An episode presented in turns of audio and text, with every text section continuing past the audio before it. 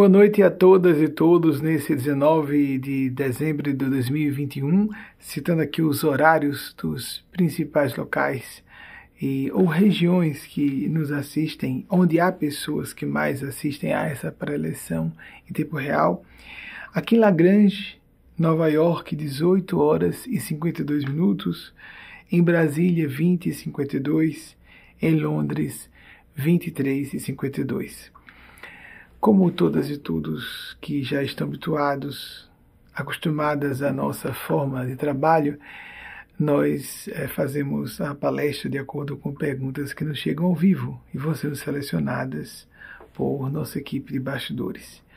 Mas antes que eu peça, peça o primeiro slide com a pergunta que vocês vão ver no rodapé, no seu dispositivo eletrônico, na tela do seu televisor, se houver um espelhamento, eu vou ler para vocês uma psicografia que ainda está no manuscrito, que eu acabei de receber, porque é o que faço é, como método de trabalho antes de iniciar uma atividade pública.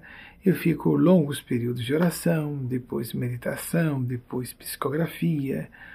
Eu fiz uma hora de oração, depois de uma hora de oração fiz um tempo de meditação, depois comecei o trabalho psicográfico. Para minha surpresa, nós tivemos a recepção da parte do Espírito Mateus Anacleto de uma epístola mariana, aquela que será transformada em videomensagem para o próximo domingo, posterior dia de Natal. Nós já temos uma outra produção audiovisual que envelopa audiovisualmente a, a, a mensagem proveniente de Maria Cristo para aquelas e aqueles que concordarem. Não fique nervoso ou nervosa se você tem algum problema com a aceitação da subscrição, da autoria. Prestemos atenção no conteúdo da mensagem. Pela emergência do assunto, pelo grave da temática e suas implicações, a espiritualidade amiga que eu sirvo livremente. A espiritualidade do bem não nos controla, não exerce poder, mas nos faz é, proposições, balizamentos do que nós podemos ou devemos fazer, e de acordo com o nosso é, crivo de bom senso e de boa vontade, o nosso próprio livre-arbítrio, de acordo com que nós, por espírito de razoabilidade, de discernimento, compreendamos como melhor, dentro dessas diretrizes gerais, nos posicionamos. Eles me solicitaram que eu lesse para vocês de antemão. Está no manuscrito. Ainda vai ser transcrito digitalmente, submetido à revisão. E a revisão é importante porque, apesar de eu ser um médium relativamente treinado, esses processos de comunicação de planos mais altos que não usam discursos no sentido comunicação linguística, como nós entendemos, a comunicação é basicamente toda telepática, quando nós trazemos para o domínio físico de existência em que usamos a linguagem falada e escrita, precisamos adaptar os vernáculos de quaisquer idiomas. E no caso aqui tenho recebido sempre português, que é o meu idioma primário. Então vou ler para vocês essa impactante mensagem séria e urgente, não importando se você acredite às pessoas com inicial maiúscula que fazem a assinatura dessa mensagem. O horrendo deboche do sagrado e suas trágicas consequências. Enquanto eu vou lendo, as pessoas vão tendo suas perguntas submetidas a uma triagem a fim de que possa respondê-las a posteriori. Estamos com especiais de Natal, houve ataques a figuras de Nossa Senhora recentemente também. Uma coisa é termos, de fato, a atitude crítica que se deve ter sobre tudo. Por exemplo, humoristas deveriam ter aproveitar a sua condição de humoristas e rirem da própria classe, por exemplo. Escolherem um colega para fazerem uma sátira. Claro que um artista, um intelectual pode fazer alguma incursão em disciplinas do saber ou da ação que não são exatamente suas. Mas temos que ter muito cuidado, devemos ser críticos, devemos fazer uma análise bastante judiciosa dos abusos perpetrados por todas as pessoas que estejam em posição de poder inclusive o poder público, não só o religioso, o cultural, o artístico, mas devemos distinguir a atitude crítica e bem-humorada, que oculta outras intenções, às vezes apenas a mera é, intenção de se promover às custas do escândalo e do ataque aos sentimentos de milhões de pessoas. Então, seguindo, o horrendo deboche do sagrado e suas trágicas consequências. Constitui ato de crassa e responsabilidade. Então, quando vocês virem isso publicar na próxima semana, haverá necessariamente alguma modificação. Isso é o original que acabei de receber, com 15 minutos de diferença entre chegar aqui começar essa palestra e terminar essa psicografia. Aproximadamente 15, no máximo 20 minutos constitui ato de crassa e responsabilidade social atacar em si os sentimentos devocionais de milhões de pessoas, numa era de horrores multifacetados, agudos e paralelos, não é que vivemos? Justamente, portanto, num período crítico em que mais se fazem imprescindíveis, ativas e persuasivas vozes que propalem a esperança e reanimem oceanos sem bordas de corações combalidos.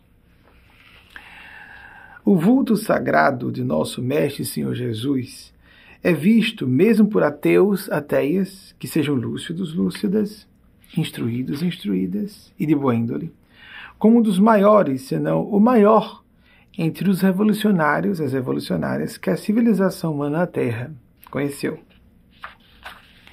Jesus de Nazaré enfrentou todas as modalidades de poder constituído em sua época e cultura, na luta em favor de párias sociais, propondo a ruptura de preconceitos e a dignificação de minorias oprimidas, o perdão e a reinserção dos marginalizados, das marginalizadas, com tamanho fervor de propósito que fez, deliberadamente, sacrificar sua vida por uma humanidade mais igualitária, solidária e fraterna.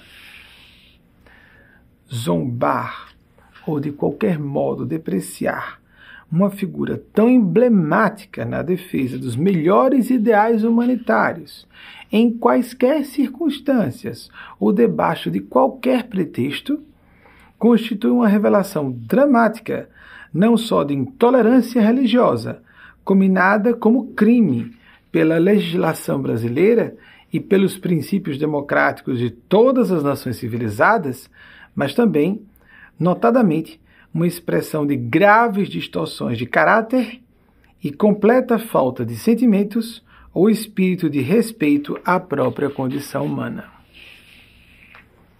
Uma terrível justiça, todavia, aguarda essas insanas criaturas não importando o quanto desdém da realidade inconteste da lei universal de retorno, que nunca precisarou, nem que nunca precisou, nem nunca precisará da opinião ou crença de ninguém para existir e atuar na vida e no destino de indivíduos e agrupamentos que propugnem o cinismo, o niilismo, e o deboche vulgar e blasfemo das, com iniciais maiúsculas, coisas sagradas.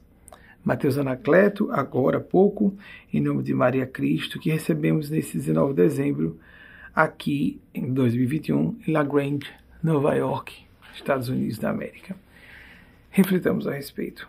É bom que, como é um vídeo que é disponibilizado em nosso canal, a pessoa pode retornar e ouvir algo que julgue mais importante. Agora, gostei que viesse o registro logo em texto, antecipadamente do que vai ser produzido em vídeo mensagem no próximo domingo, mas para agora começarmos com as perguntas de vocês. Eu dei uma introdução em nome desses nossos mestres e mestras do plano maior para aqueles e aquelas que acreditem que esteja sendo influenciado, é uma questão para mim de uma realidade antiga com três decênios de atividade progressivamente mais frequente e contínua, querendo dizer, nos momentos em que acontece, por mais tempo duram essas experiências, e que portanto, se torna uma experiência tão cotidiana que nós quase rimos de quem duvida do que é uma realidade. Nessa época de tantas invisibilidades, em que nós não enxergamos as ondas de Wi-Fi, Bluetooth, em que nós mal entendemos como funciona um dispositivo de smartphone, as pessoas esperarem tocar e verem alguma ver, tocar em alguma coisa ou ver alguma coisa para crer na sua existência é de uma obtusidade grosseira. Grosseira. A pessoa está revelando um baixo grau de capacidade perceptiva e cognitiva. Vamos então passar a primeira pergunta de vocês, porque sempre já até vão chegando, isso eu fico notificado, não recebo antes, desde 1994 se isso não fosse real, isso é tão fácil de se flagrar, desmascarar. Tinha um, um entrevistador conhecido que parecia bastante é, ilustrado nos seus comentários, nas entrevistas, que tinha um ponto eletrônico, vazou. E alguém ficava fazendo pesquisas para que a pessoa ilustrasse o que estava sendo falado, etc. Se alguém faz isso, eu estou fazendo desde 94 não tem como ficar oculto, tem como se descobrir. E, bem, estou falando isso porque eu estou dizendo que essas falas não me pertencem. As falhas, sim, do que eu apresente, na, mesmo que no momento de discorrer comentários a respeito de algum, qualquer tópico, essas falhas devem ser atribuíveis à minha pessoa e os acertos em seu maior percentual, maior mesmo, a esses instrutores e orientadoras do domínio sublime de consciência. Então, para manter o estado de espontaneidade, que é característico das melhores expressões do espírito, como ele é espontâneo, vamos é, solicitar a primeira pergunta que vou ler junto com vocês agora. Por favor. Rabelo Neto, Salvador Bahia, lá vou eu começar com a brincadeira de limpar os lábios. Vocês me perdoem isso mais uma vez. Rabelo Neto, Salvador, Bahia.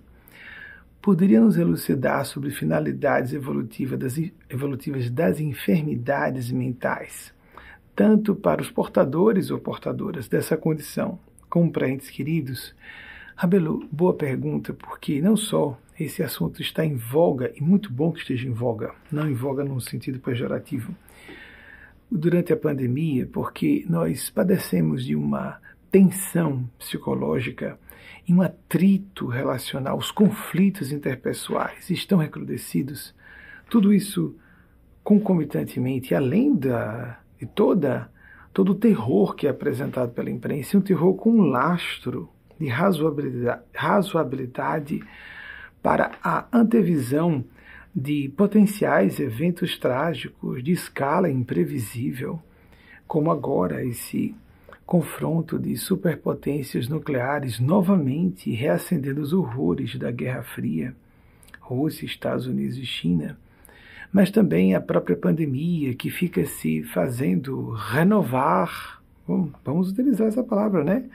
Renascer em novas ondas, com novas variantes e já o, o prognóstico seguro da comunidade científica de que nós teremos outras pandemias, não só variantes dessa atual cepa do coronavírus, mas outras pandemias são certas, já como um fenômeno terrível dentro de outro mais amplo, o problema, o problema ecológico, porque a questão das pandemias é relacionada intrinsecamente à nossa invasão do habitat de outros seres que compartilham conosco a biosfera, outras espécies de seres que compartilham conosco a fragilíssima biosfera planetária. Então, nessa época em que percebemos que, emocionalmente, por exemplo, para não pensarmos logo em loucura completamente, mesmo porque é corrente hoje em dia a ideia entre aqueles psicólogos e psicólogas e as academias mais sérias de ciência de estudo do comportamento humano que nós, todas e todos, de algum modo, portamos algum grau de insanidade ou anormalidade, de tal modo que normalizamos a anomalia. Porque falta, inclusive, um critério, qualquer ordem de critérios, vamos falar ainda assim mais amplamente, para estabelecer o que seria normalidade. Daí nós já percebemos o problema grave de que psiquiatras, psicólogos, psicanalistas, psicólogas sejam orientados, orientadas em suas respectivas academias de graduação, pós-graduação, mestrado, doutorado, etc., a terem uma abordagem patológica do fenômeno mental. A psicologia surgiu e a psiquiatria também em função de doenças mentais. Então existe um foco psicopatologizante de todas as funções mentais, de todas as nossas funções psicológicas e até mesmo do nosso comportamento. Um dirigente da instituição recentemente me falou que resolveu, de um certo autor, não vou citar, fazer uma leitura de diagnósticos de certas uh, enfermidades psiquiátricas e disse assim: Eu me senti incluso em quase todas, mas percebi, como ele é um dirigente, portanto, aluno da instituição e dessa linha principiológica espiritual cristã, com o máximo possível um lastro científico, ele disse imediatamente em, em seguida que percebi, entretanto, que era importante notar que o grau que ele notava daqueles indícios de distúrbios psiquiátricos provavelmente não o qualificaria como alguém portador daquelas disfunções sobre que ele lia. Todas e todos nós temos aspectos que não são muito nobres, que não nos aprazem, que não são confortáveis e principalmente não agradam ou não são confortáveis a terceiros. Wagner, vou pedir que você é, mantenha em meio grau Celsius abaixo que eu pedi, só meio grau Celsius. A gente vai ficando mais adrenergético e a temperatura corporal aumenta quando a gente está em transe e fica super sensível. Ser sensitivo começa com a sensibilidade corporal, para depois começarmos a perceber outras coisas, é tudo combinado. As pessoas que são portadoras de maior sensibilidade paranormal mediúnica são sensíveis a ruídos altos, a som, não só ruídos altos, a luz intensa. É um problema no estúdio colocar em luz que me permita me concentrar sem grande desfoco por causa da luz intensa, desfoco mental, quero dizer. Então, todas e todos nós temos o que devemos reconhecer como pré-condição para qualquer juízo de valor que façamos a respeito de nós próprios, nós mesmas. A falibilidade. Ser falível. É o que em linguagem cristã se chama de ser pecador. A denominação é essa, pecadora. E aí se diz, não, isso é uma manipulação de culpa e de medo, blá blá blá blá blá blá, etc. É óbvio que existe manipulação de culpa e medo. Mas a pessoa partir de um pressuposto que ela não tenha pontos fracos é simplesmente se expor a perigos completamente evitáveis, porque se nós percebemos, como diz o Espírito Eugênio Aspásia, que na cidadela de nossas almas, lembrando cidadela como as fortalezas medievais, ou cidades que surgiam a partir das fortalezas medievais, e considerando isso como uma metáfora para os nossos psiquismos, às vezes, e sempre temos, algumas dessas muralhas da cidadela de nossas psiques, certos pontos que estão ou com as, o, os tijolos, vamos falar assim que na Idade Média eram pedras, né? Os tijolos mal, com argamassa não devidamente uh, seca, que portanto vai dar segurança, ou ah, existe mesmo uma parte da muralha que foi derrubada, estamos ali com um flanco aberto e que precisa ser vigiado aquele ponto. Quando reconhecemos nossos pontos fracos, reconhecer os pontos fracos não implica fraqueza. É impressionante como caímos nessa estupidez que antes de ser intelectual é emocional. Porque nós levantamos como se fossem antolhos de uma limária de um, por exemplo, de um cavalo quando se usavam as charretes, as carruagens tracionadas, os carros tracionados a cavalos. Por isso que nós temos os carros automóveis hoje, movidos por si próprios e não por um animal tracionando. Os antolhos. Nós colocamos há pessoas muito inteligentes e instruídas que têm uma imensa dificuldade em enxergar seus pontos fracos. Mais ainda, dificuldade de falar até com uma pessoa de sua confiança para pedir ajuda em relação a isso, a abrir seus olhos, ou a enxergar, ou ajudar a enxergar com mais clareza a dimensão, as propriedades, as tendências daquela falha, como ela se manifesta, em que circunstâncias, o que provoca, com um terapeuta, com um amigo muito íntimo, uma amiga muito íntima, um orientador espiritual, alguém de nossa confiança, e não esperando que seja uma pessoa que vá aquecer com o nosso ponto de vista, porque se nós vamos falar com alguém que vá nos dar suporte aos nossos caprichos, de regressão psicológica infantil, porque todos nós temos elementos mimosos, dengosos e, portanto, egocêntricos em graus variados. Recentemente eu soube de uma jovem, por exemplo, que começou a desabafar com uma pessoa mais velha sobre um problema que havia sofrido e quando a pessoa se, se dispôs, porque ela havia recebido uma repreensão. Fui falar com a pessoa mais velha e recebeu uma repreensão. Ah, mas o quê? Pela reação da pessoa mais velha, ela disse nada. Foi o que outra pessoa mais velha, próxima, essa pessoa mais jovem, me narrou. Nada. E depois falou para essa pessoa mais velha, outra que é a mãe, resolvi não ouvir, porque achei que essa pessoa ia ficar piedosa, empática, me enfraqueceria assimilar o conteúdo da repreensão que eu recebi. Nós temos defesas egóicas para as críticas que recebemos. Isso já é sinal de pouca autocrítica. Ficamos confundindo, por exemplo, o valor da crítica que foi feita com a opinião que fazemos da pessoa que fez a crítica ou da intenção dela ao fazer a crítica. Na verdade, isso não tem nada a ver com o assunto da crítica. O que nos foi dito tem sentido ou não?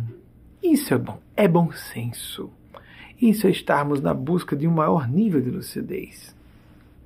Se nós procuramos desenvolver essa satisfação do autoconhecimento, do entendimento no nível mais alto de expressão de nós mesmos. Tem uma coisa linda que foi dita por Leonardo da Vinci em Leonardo da Vinci viveu, foi um, dos maiores gênios de todos os tempos. Eu nunca vi nenhuma discordância sobre isso entre especialistas sobre inteligência e genialidade humanas, que viveu entre 1452 e 1519. Leonardo da Vinci, um polímata, um polímata por excelência, por excelência, não era só um homem muito culto, ele gerava conhecimento não existia. Ele estava abrindo, inclusive, panoramas de áreas de ciências que não existiam no seu tempo. Mas aí fica para todo mundo pesquisar, isso é notório, bastante conhecido e é incentivo enfaticamente aquelas que desejarem conhecer alguma coisa sobre a vida desse ilustre italiano do Renascimento. Ele disse que a, o mais nobre prazer é a alegria do entendimento. Ao que parafrasearíamos, e o melhor padrão, ou melhor, melhor, a melhor espécie de entendimento é o autoentendimento, o autoconhecimento. Lembro de Sócrates que leu na entrada do templo de Delfos a mensagem que foi atribuída a ele: Homem, ser humano, mulher, conhece-te a ti mesmo nos conhecermos em camadas mais profundas, inclusive com os pareceres de pessoas que estejam, de algum modo, convivendo conosco, nos conheçam e estejam dispostas a falar francamente conosco, como, por exemplo, temos as terapias de grupo, as comunidades dos Doze Passos, todas elas muito sérias, Obviamente que há grupos com melhor ou menor qualidade, isso é resultante da combinação dos perfis psicológicos e de caráter dos próprios partícipes daqueles grupos. Mas vejam que visão magnífica de Leonardo da Vinci e porque os próprios experimentadores de vivências de quase morte, as pessoas que passam por morte clínica e retornam a uma condição de relativa sanidade física, porque às vezes as sequelas, mas voltando lúcidas, inúmeras voltam muito lúcidas, nós temos lá na outra dimensão de vida ateus foram e ateias há inúmeros casos, desde o início dos estudos e das publicações de obras sobre experiências de quase morte, ou experiências de proximidade de morte, como se fala mais em inglês, casos de ateus e ateias que foram lá e modificaram completamente seus pontos de vista. Isso eu sempre me estranhei. As pessoas esperam ter uma experiência para depois começar a acreditar em alguma coisa, como se nós precisássemos botar os pés na lua para saber que o ser humano conseguiu chegar lá, como se nós precisássemos apertar a mão de um vulto histórico para crer que esse vulto histórico existiu. Eu vejo algum problema por aí. E é, pessoas que não acreditavam em vida depois da morte física. Eu, por exemplo, tinha dificuldade na adolescência e na juventude a adultidade jovem, mesmo sendo portador de funções mediúnicas. Alguém pode dizer, ah, você como médium é fácil, que você percebe mais claramente outra dimensão? Não. De minha própria experiência e de outros médiums que conheci, pessoas muito bem dotadas, algumas que eu considero mais dotadas que eu, é muito comum que pessoas dotadas de, dotadas de funções de perceber domínios de realidade circunvizinhos, que são considerados distúrbios mentais, circunvizinhos ou adjacentes à nossa realidade de matéria densa, que essas pessoas presumam, tenham receio, suponham e até cheguem a consultórios psiquiátricos já se autodiagnosticando como portadoras de um distúrbio mental. Eu estou vendo e ouvindo aquilo que outras pessoas não estão vendo e ouvindo, tem um remedinho, doutor, doutora, para parar de ouvir essas vozes ou ver essa, esses vultos ou essas pessoas que estão batendo papo comigo e ninguém mais está vendo ou ouvindo? Amigas, amigos, é óbvio que existem realmente ah, os distúrbios mentais a esse ponto das alucinações auditivas ou visuais, entre elas as diversas, as dezenas de modalidades de esquizofrenia. Mas quando nós temos uma experiência de contato com um certo domínio de realidade que nos torna hiperlúcidos, inclusive nos trazendo informações que nós podemos verificar e depois de constatar que são reais, e por meios que não são sensoriais, nós somos compelidos a questionar, pelo menos seriamente, os pressupostos de realidade, esses paradigmas que estão fossilizados de que nós só captamos alguma coisa como real se for pelos cinco sentidos do corpo físico. Porque já começamos pela capacidade de abstração da mente humana.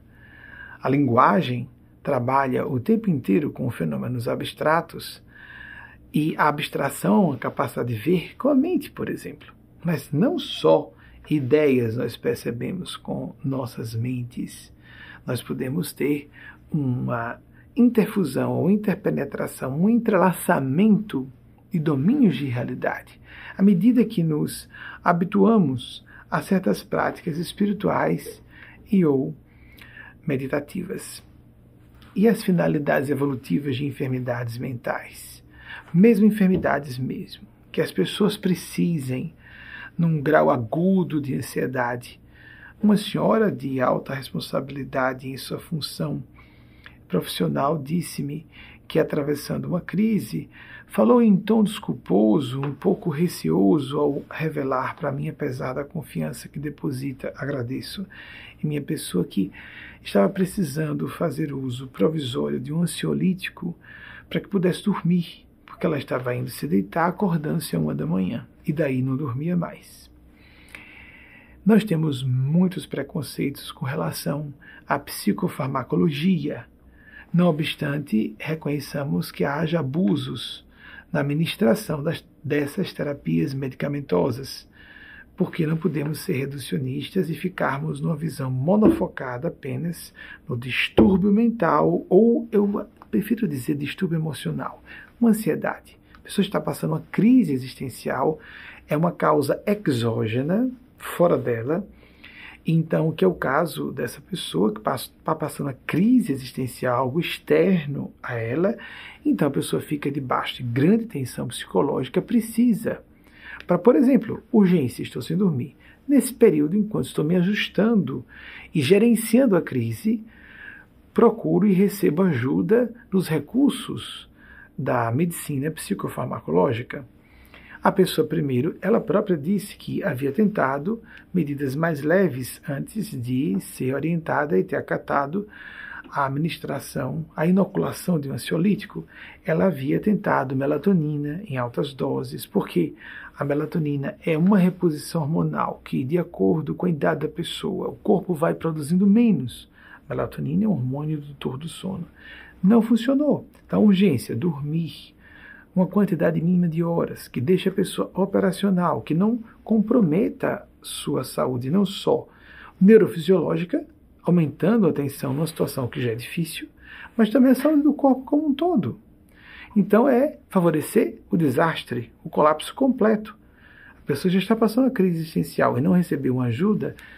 No passado as pessoas ficavam sem socorro. Há abusos, porque nenhum tratamento mental correto, completo, acontece sem aquele tripé a que já aludimos, que nossa escola de pensamento espiritual cristã apresenta, mas que já vi outras correntes apresentarem também. Existe um tripé. A pessoa tem que fazer terapia, a pessoa pode precisar, de acordo com a agudeza do período, de uma crise, agudeza de dificuldades que ela atravessa, a, multiplicidade de desafios que ela esteja enfrentando, ela pode precisar de um socorro medicamentoso, psicofarmacológico, ainda que temporário. E por fim, há pessoas que têm questões estruturais na sua neurofisiologia que podem precisar por longo tempo ou pelo resto da vida. Assim como pessoas que fazem uso de antihipertensivos, permanentemente, de anticoagulantes permanentemente, e teriam já vindo a óbito não fossem esses recursos da moderna farmacologia. É muito comum nós atacarmos a indústria farmacêutica. Há abusos, é lógico, em todos os setores onde se envolve muito dinheiro, muitos interesses econômicos, existem abusos. Mas não deixemos de enxergar os benefícios de um analgésico, um antibiótico, até anestesia que favorece uma intervenção cirúrgica urgente e salvadora. Temos que ter o bom senso sempre, buscar o ponto de equilíbrio para não sermos extremistas. Toda atitude extremista é necessariamente unilateral e, portanto, bronca e nos desconecta da realidade, nos gera distúrbio mental toda atitude extremista é necessariamente um pouco alienada.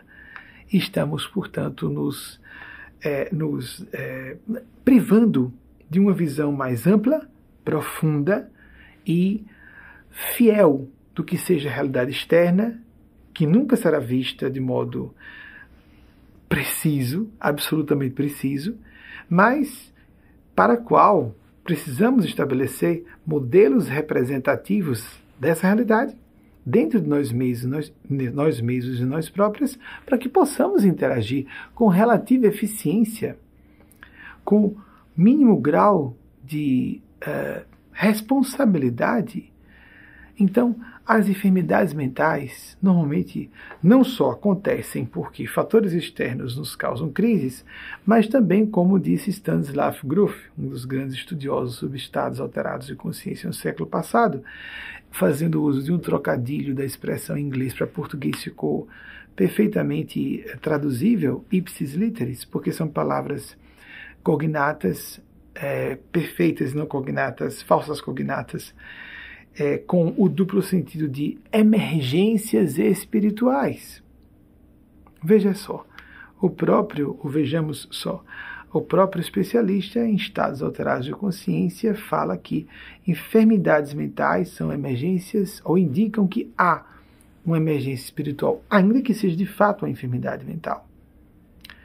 Tratável com medicamentos. Há pessoas portadoras de transtorno bipolar ou unipolar que precisam e precisarão, pelo resto da reencarnação, fazer uso de antidepressivos Há pessoas que dispensam depois de uma certa crise, algumas têm uma disfunção estrutural na sua, bio, na sua bioquímica neurofisiológica, assim como usamos óculos. Nós poderíamos dispensar, sim, mas aí a pessoa, tendo o recurso que a farmacologia e a medicina de hoje oferecem, dispensar o que lhe diminui a qualidade de vida não é muito, portanto, é inteligente, não é prático.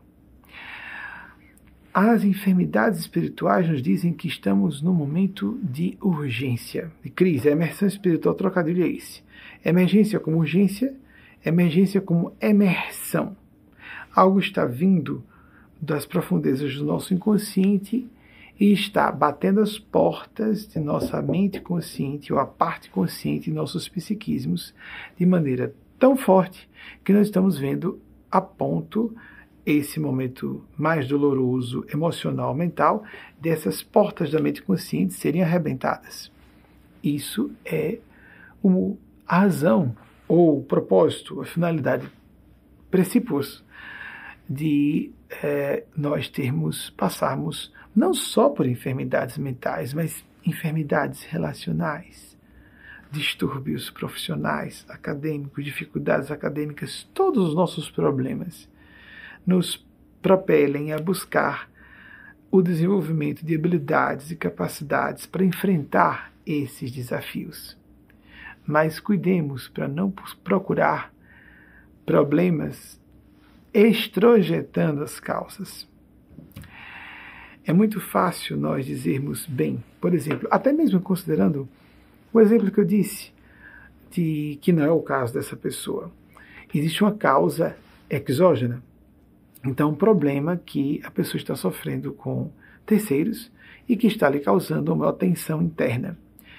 É muito fácil na condição humana, repito, no caso dessa pessoa, é muito fácil na nossa nosso padrão de entendimento médio da realidade de hoje, nós atribuirmos aos outros a causa por nossos problemas. Isso que parece uma saída, e é por isso que nós fazemos, cômoda, uma solução fácil para a nossa responsabilidade por resolver o problema, nós acabamos agravando a problemática que por si mesma já é dolorosa. Nicolau Maquiavel, contemporâneo e também conterrâneo de Leonardo da Vinci, falou algo de bem curioso. Eu sei que Maquiavel, que deu origem à expressão maquiavelismo, não é um autor é muito distinto. Eu já disse mais uma vez, autores que eu cito aqui, ou figuras públicas encarnadas que eu cito, cito no ponto em que, em algum momento, a pessoa está acertando, ou em que ela trouxe uma contribuição construtiva para todas e todos nós. E todas as pessoas fazem, em algum grau, uma contribuição que seja edificante. Tem isso muito mais a ver com a nossa capacidade, a aptidão para focar o que seja de frutífero na interação com a pessoa que possa ser absorvido. Nicolau Maquiavel, que viveu entre 1469 e 1527, de 1469 e 1527, isso.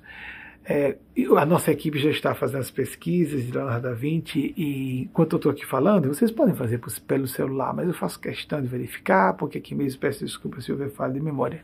Repito, a influência desses seres do plano maior, a quem eu sirvo, e para melhor prestar esse serviço na área que eu considero a mais complexa de todas, porque na condição sacerdotal, lato senso, de canalizar esses seres que supraordenam a nossa observação da realidade para que possamos elucidar questões aparentemente insolúveis, essa atividade complexa como essa não faria, não me ficaria, não me sentiria vontade de fazer, não, me sentiria leviano se não tivesse uma assistência maior.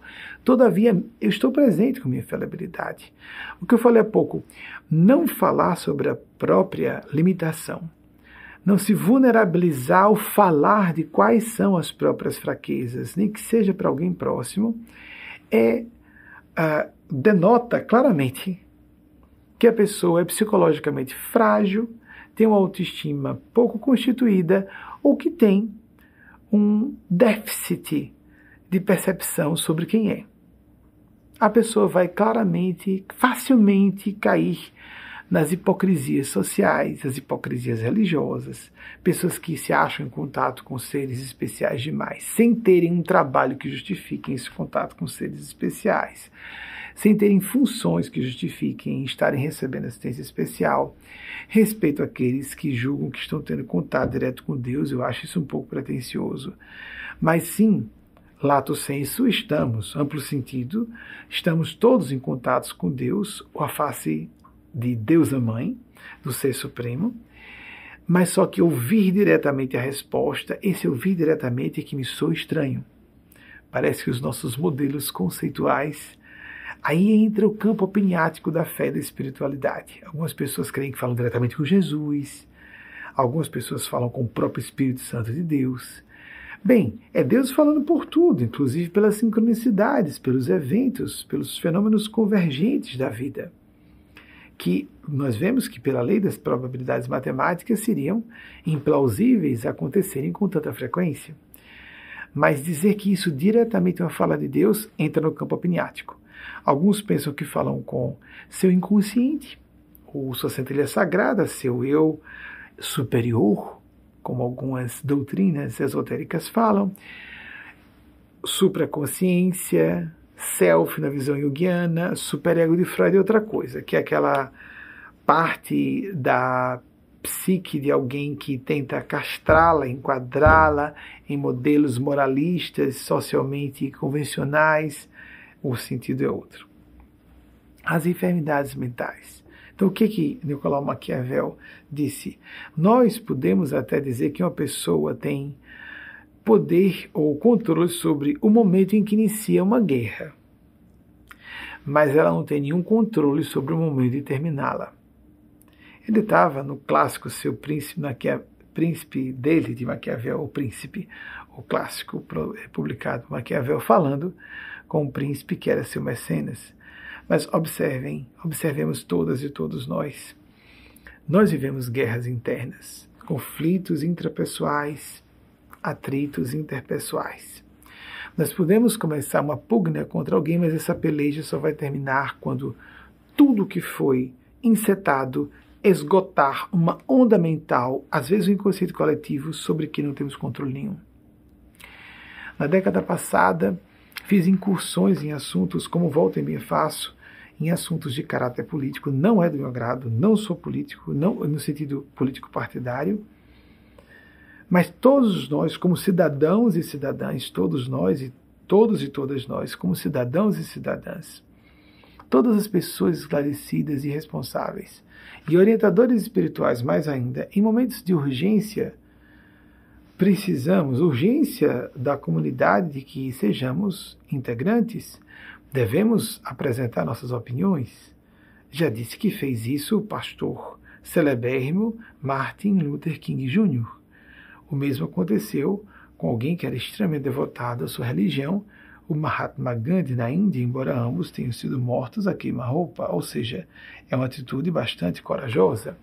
Não se trata de uma, é, uma um desdobramento de sua atividade indevida, o desdobramento indevido da atividade, ou atividade que ficou indevida, função indevida, não, de modo algum, Jesus enfrentou todos os poderes constituídos como a mensagem que recebemos há pouco, da época.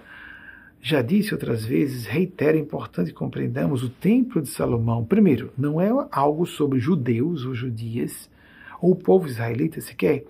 Aquilo ali é uma metáfora da humanidade.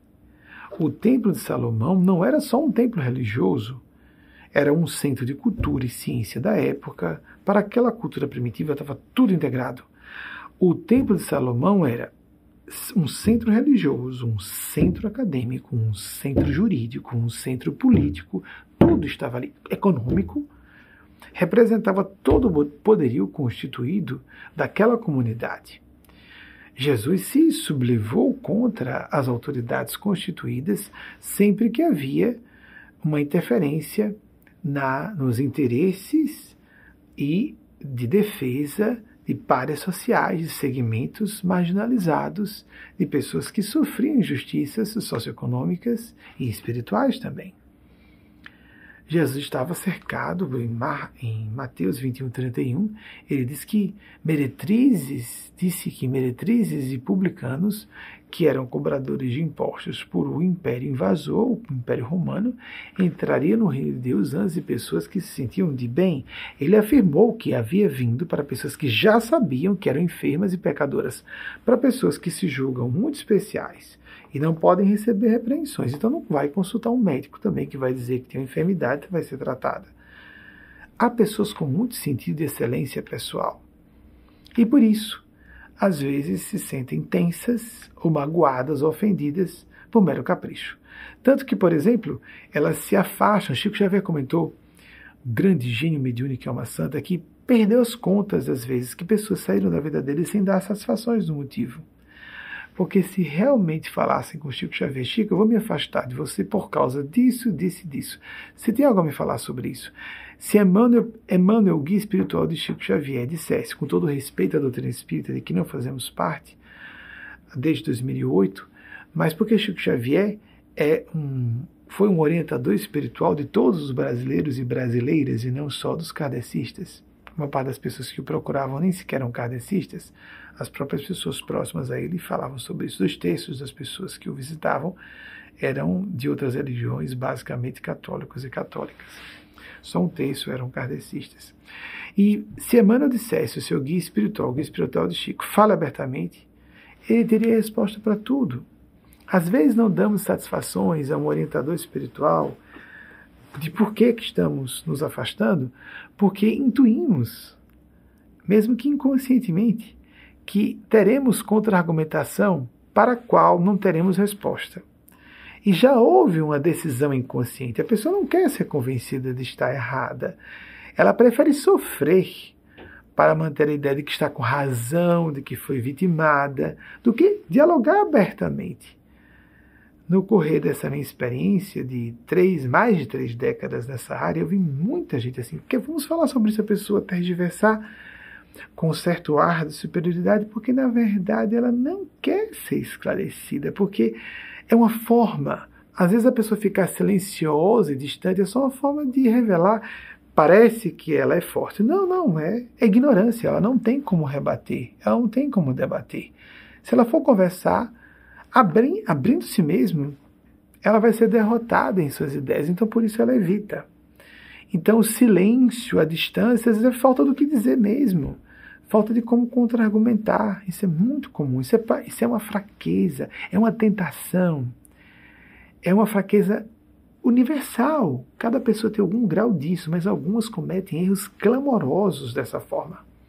Aí começam a se reunir com outras, aquelas apenas que concordam com elas, e falam apenas entre si, e alimentam a própria loucura, e, como disse nosso Senhor Jesus, se tornam cegos ou cegas, condutores, condutoras umas das outras, uns dos outros, na direção do abismo.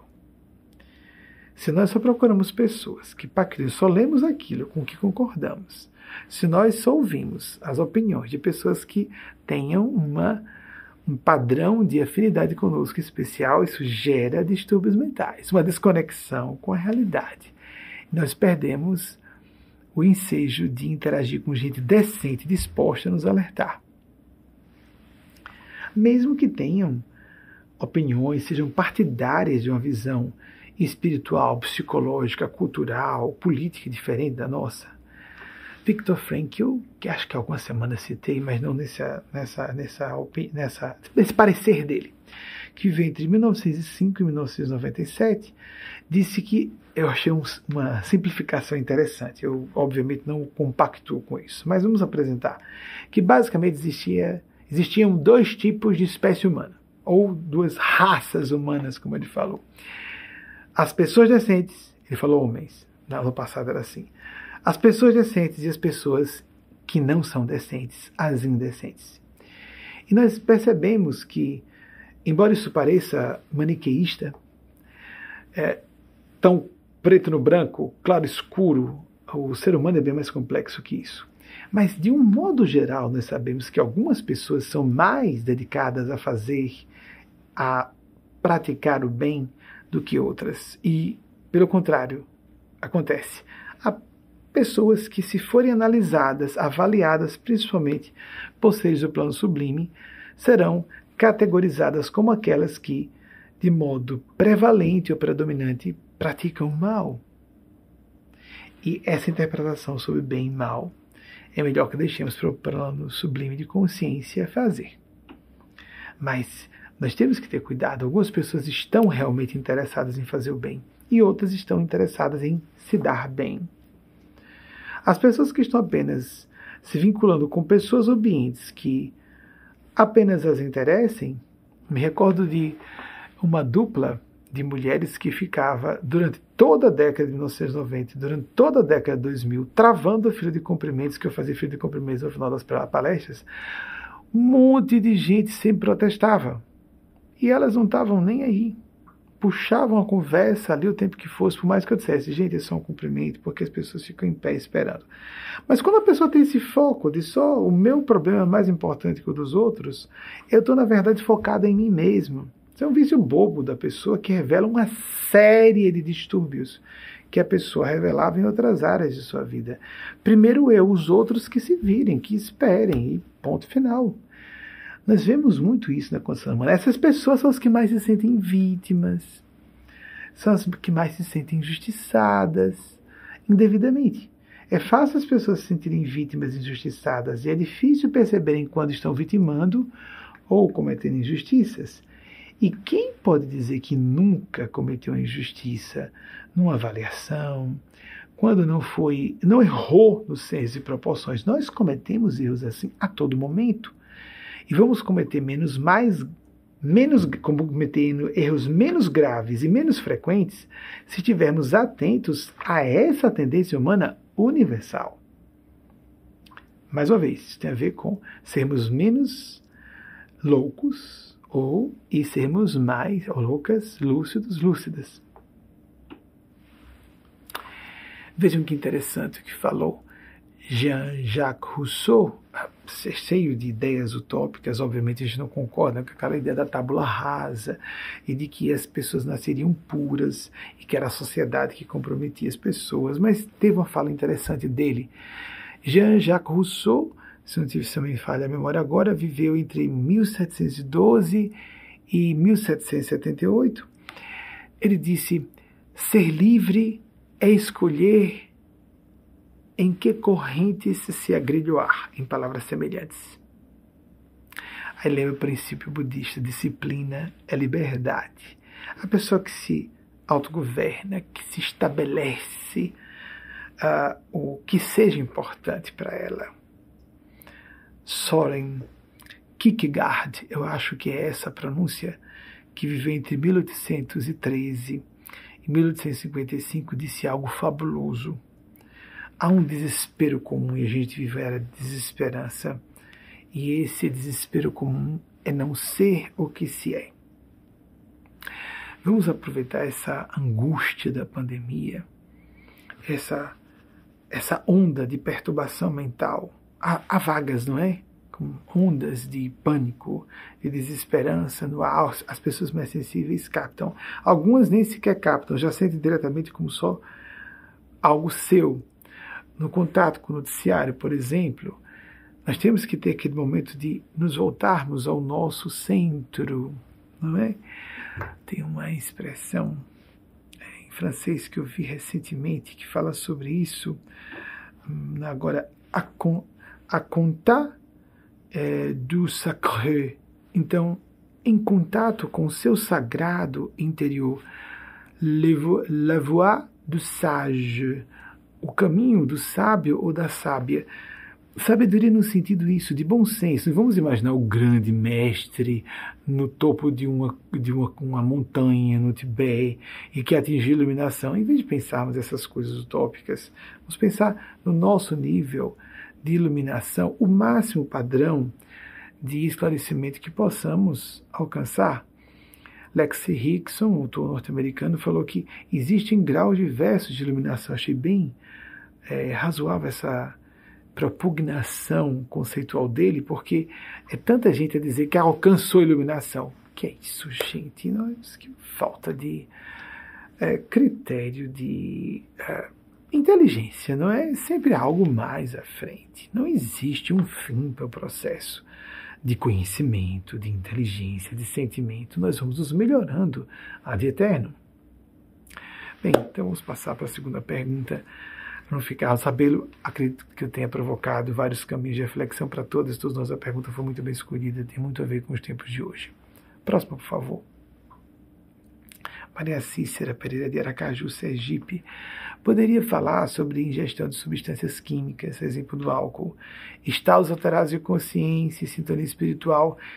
Veja que as substâncias químicas vão lembrar os psicofármacos sobre que falamos há pouco com Rabelo álcool, que eu vi, por exemplo, um médico no ano passado dizer: essa juventude está perdida, está todo mundo tomando psicofármacos, todo mundo aqui, pessoas que não dormem sem tomar um remedinho, mas tem gente que não dorme sem beber, sem fazer ingestão de bebida alcoólica.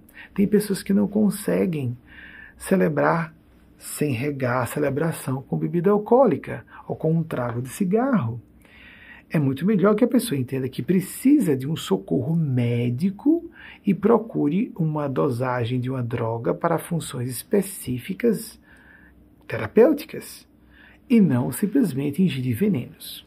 Não é verdade. É claro que todas as medicações têm seus efeitos colaterais. De certa maneira, fazem mal. Mas é muito interessante. Por exemplo, eu vejo muita pessoa que é tinha uma pessoa próxima a mim que fazia, tinha um gosto enorme de dizer que não tomava refrigerante. Pinguça, bebia de dobrar e cair. Então, a pessoa que tinha um distúrbio epiléptico, que e não deu a devida atenção, resolveu dizer que não era epilepsia e era, ingeria bebida alcoólica até ficar embriagada, cheguei a ver essa pessoa embriagada, mas me criticava por eu tomar refrigerante. Vocês compreendem? É claro que refrigerante faz mal mas há pessoas que ficam condenando, vamos fazer estudos científicos sobre como o refrigerante faz mal. E às vezes, para, por exemplo, a acidez no estômago, um suco de frutas faz mal maior do que o refrigerante. A acidez pode ser maior. E a ingestão de vitaminas ou outros sais minerais ou oligoelementos pode ser feita por suplementos que se diz no meio acadêmico convencional de que esses suplementos são inúteis ou inócuos e que são dejetados, é mesmo? Bem, vamos aguardar. Às vezes interessa a indústria farmacológica e algumas academias dizer que isso é inútil, porque senão as pessoas não adoecem tanto ou tão gravemente e dispensam o sistema médico hospitalar. Eu acho que nessa época em que estamos com na beira do colapso do sistema médico hospitalar, pelo menos no hemisfério norte, com alguns já estão falando de sexta onda em alguns países da Europa da Covid-19. Eu creio que a, a situação, essas questões sejam um pouquinho mais complexas do que são apresentadas às vezes por algumas pessoas muito com muita certeza do que estão falando, mas cheias, pejadas em suas opiniões de preconceitos, algumas vezes primários, rasos, facilmente perceptíveis como superficiais. E a pessoa está achando que está arrasando e dizendo uma asneira bem grande. Muito bem. Há pessoas que precisam do álcool para relaxar, pessoas que precisam de álcool para poder ter coragem de fazerem sexo. Há pessoas que precisam de álcool para dançar, para sorrir. Tem pessoas que não entendem a happy hour sem álcool. E reclamam que outra pessoa coma chocolate, que a outra pessoa faça uso de uma prática esportiva, se dedique a uma prática esportiva. Ou, por exemplo, pessoas que, e que nem na adolescência eu tive isso, que gostem de videogames ou jogos eletrônicos, online ou que seja. Não é melhor do que o que está acontecendo agora, a proliferação assustadora da indústria do entretenimento adulto, como se chama, me parece entretenimento adolescente, não é? Porque a pornografia não só é, me soa, peço desculpa se parecer discriminatório, me soa um pouco infantil. É vulgar infantil, na minha opinião. Peço desculpa, de antemão, porque pode haver um pouco de preconceito, tem um, algum traço conservador nessa área. Entretanto, estudiosos começaram a fazer pesquisas descobrindo que há uma tendência ao vício na pornografia que a pornografia vicia. E, inclusive, com características que estão aparecendo na própria indústria da pornografia, e cada vez mais as dosagens do, da carga de erotismo inclina-se, por exemplo, para violência e incesto, só fazendo análise até antes da pandemia, o último estudo a que tive acesso. Porque é como se o sexo tradicional tivesse ficado é, tedioso, fastidioso, não empolgante. Entendo que alguns casais façam, façam uso de seus brinquedinhos para quem precisa. E a pornografia pode ser um recurso, mas se a pessoa puder dispensar, aquilo é uma espécie de link psíquico para ondas mentais que podem ser perturbadoras, para seres em outra dimensão que também podem se intrometer na vida do casal, para quem acredita ou não, mas gera vício. As pessoas começam a correr, como essa pesquisa falava, é apresentado por um órgão de imprensa de boa qualidade. O resultado dessa pesquisa de qual as pessoas estão preferindo correr para seus dispositivos eletrônicos em vez de procurarem o parceiro sexual. Às vezes um cônjuge ali ao lado. Que tristeza, não é? Nem se fala mais de fantasias sexuais que as pessoas tinham no passado, então empobrece a imaginação.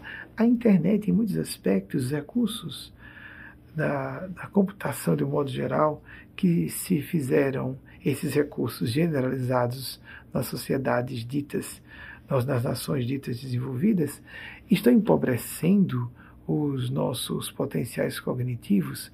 É a primeira geração que tem um QI abaixo do QI da geração anterior, desde que se começaram a medir médias de QI em certas gerações porque as pessoas estão fugindo da sua própria criatividade, de sua inventividade, de sua imaginação, dos seus próprios potenciais de automotivação, até num quesito como esse, o sexual, comprometendo a vida dos casais.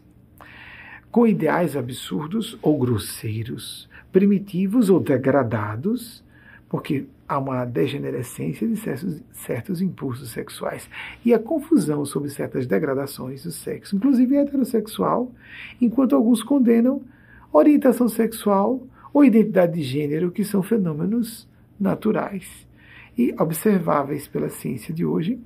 A identidade de gênero ainda está, por enquanto, causando controvérsia, mas isso vai passar.